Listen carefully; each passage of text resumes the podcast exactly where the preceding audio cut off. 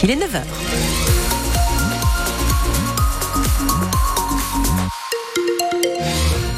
Sommes le 20 janvier. Le soleil va régner en maître du matin au soir. Il est en train de se lever. Il va réchauffer l'atmosphère. Il va faire grimper les températures comprises au meilleur du jour vers les 16 heures entre 6 et 9 degrés. Attention ce matin, température négative. On fait un point complet juste après ce journal qui démarre maintenant avec vous, Flore Catala.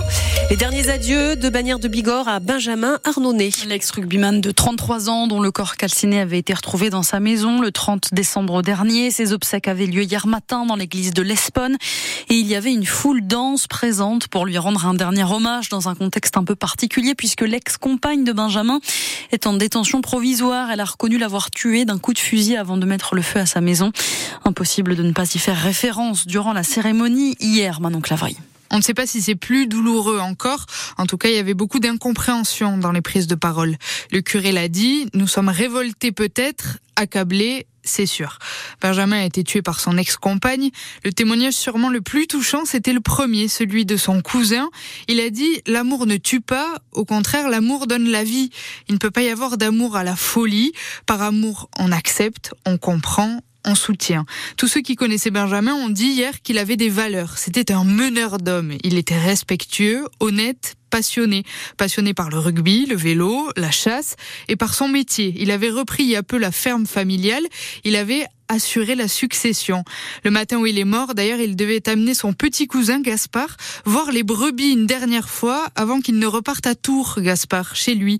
Son petit cousin l'a attendu sur sa chaise près de la porte jusqu'à entendre le cri de son grand-père quand le téléphone a sonné. L'ex-compagne de Benjamin, Tatiana, est en détention provisoire. Elle avait été interpellée début janvier après six jours de cavale. L'autoroute A64, toujours bloquée en Haute-Garonne, au sud de Toulouse, par les agriculteurs en colère. Mobilisés pour alerter sur leur quotidien, les contraintes trop pesantes pour travailler et même vivre correctement, ils bloquent la 64 à Carbone depuis jeudi. Emmanuel Macron a même demandé au préfet d'aller à leur rencontre. Et dans les Hautes-Pyrénées, un blocage est aussi à prévoir.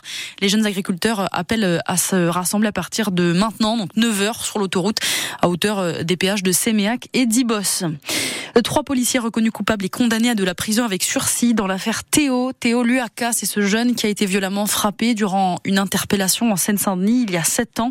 Des coups de matraque et un bâton télescopique qui lui a déchiré l'anus et provoqué un handicap à vie. Le policier auteur du coup a notamment été condamné à un an de prison avec sursis. L'enquête progresse dans l'affaire du jeune homme blessé par balle, quartier du Forail à Pau. Deux hommes ont été interpellés et placés en garde à vue. Ils sont soupçonnés d'être à l'origine du coup de feu qui a blessé la victime à la cuisse. C'était le 9 décembre dernier, rue Bourbaki, pas très loin de la boîte de nuit Le Mango. Deux suspects interpellés donc, mais deux suspects qui pour l'heure nient les faits, Marion Aquilina. Ils ont été arrêtés à Pau. La police contrôle une voiture dans laquelle il y a trois hommes qui ont de la résine de cannabis et un peu de cocaïne. Les policiers se rendent compte que sur les trois, deux hommes font l'objet d'un mandat de recherche, deux suspects dans l'affaire de l'homme blessé par balle dans le quartier du Foirail début décembre. L'un est béarnais, l'autre est originaire de Béziers. Ils ont 23 et 24 ans.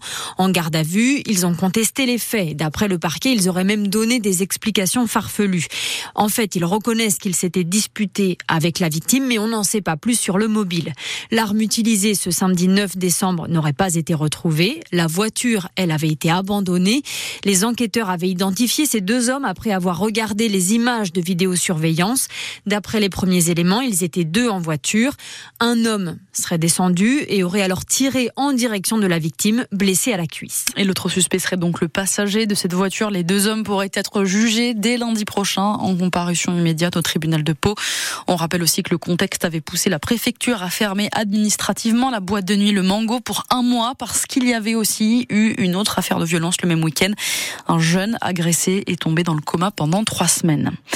On connaît les noms des premiers porteurs de la flamme olympique dans les Hautes-Pyrénées. Elle passera dans le département le 19 mai prochain. Et parmi ceux qui la brandiront, il y a notamment Irénée Manjou, vététiste lourdaise, Nicolas Lopez, ancien escrimeur, Solène Jean Baquet, skieuse hémiplégique, la séiste également, Sandra Fort qui fait du canoë donc, et Bernard Hinault, le cycliste quintuple vainqueur du Tour de France. Mathias Dantin également, jeune joueur du stade Bagnéret, devenu tétraplégique après un plaquage, fera aussi partie des porteurs de la flamme, annonce son club. Jean Lassalle, bientôt chroniqueur dans l'émission Touche pas à mon poste. Alors non, ce n'est pas une blague, c'est l'animateur Cyril Hanouna qui l'a annoncé en fait en, direct hier dans l'émission. L'ex-député Bernet et ancien candidat à la présidentielle sera donc dans TPMP les week-ends à partir du 3 février. Objectif phase finale de Challenge Cup cet après-midi pour euh, la section paloise. Elle a l'occasion de se qualifier pour les huitièmes, mais pour ça, il faudra battre les zèbres de Parme. Match à 14h au hameau. L'enjeu est gros puisque la dernière fois que la section a passé cette étape, c'était en 2018. Pour être sûr d'être qualifié aujourd'hui, il faut donc gagner. Les Palois ont leur destin en main. Ça peut être confort à condition de l'emporter, confirme le coach Thomas Chauveau confortable dans le sens où on doit rien à personne, mais par le tout, il faut gagner un match. L'année dernière, on est dans la même situation, il fallait battre les Chitas pour se qualifier, on les a pas battus, on s'est pas qualifié. Donc euh, c'est la même chose. Il faut faire attention parce que quand on est un peu près de la ligne d'arrivée, on a tendance à penser que c'est fait, que euh, le plus gros des efforts a été fait. Puis tu peux avoir une grosse désillusion aussi. Donc il nous reste un match à gagner. L'ambition pour nous, c'est de commencer le match euh, dans le même état d'esprit qu'on l'a commencé la semaine dernière. On a senti les joueurs vraiment impliqués, sans faire de calcul, sans arrière-pensée. Et si on fait ça, euh, on aura forcément des arguments à faire valoir. C'est quand même un match éliminatoire, puisque le vainqueur, quoi qu'il arrive, est qualifié. C'est les zèbres, ils ont quand même, je pense, l'ambition de se qualifier parce qu'ils sont, sont proches aussi. Hein. Et nous, il faut qu'on fasse attention euh, au rythme du match. Et si on commence à partir dans un peu du, jeu très décousu, du hurrah rugby, je pense que ça sera potentiellement plus profitable pour eux que pour nous. Et aussi parce que nous, ce qui nous renvoie le top 14, c'est beaucoup d'intensité, de rudesse et de pression sur les phases de jeu. Ça, c'est à nous, je pense, de leur mettre parce qu'à mon avis, ils en sont un peu moins habitués. Donc nous, je pense qu'il faut pas tomber dans le mode de la compète et de l'adversaire et plutôt rester sur euh, ce qui important quand tu joues un un match de rugby et notamment en top 14. La section paloise Zèbre de Parme, c'est cet après-midi à 14h au hameau. Hier soir, il y avait du basket. Les Lambernais euh, a vaincu Nantes 89 à 78. Une victoire qui fait du bien, même si un joueur important a été perdu sur une vilaine blessure au doigt.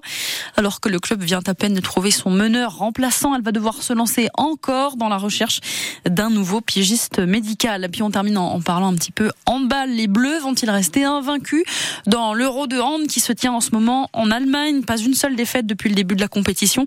Dernier succès en date contre le pays hôte, victoire 33 à 30 contre les Et puis cet après-midi, la France affronte l'Islande pour espérer mettre toutes les chances de son côté afin d'accéder au dernier carré. Le coup d'envoi, là, c'est à 15h30.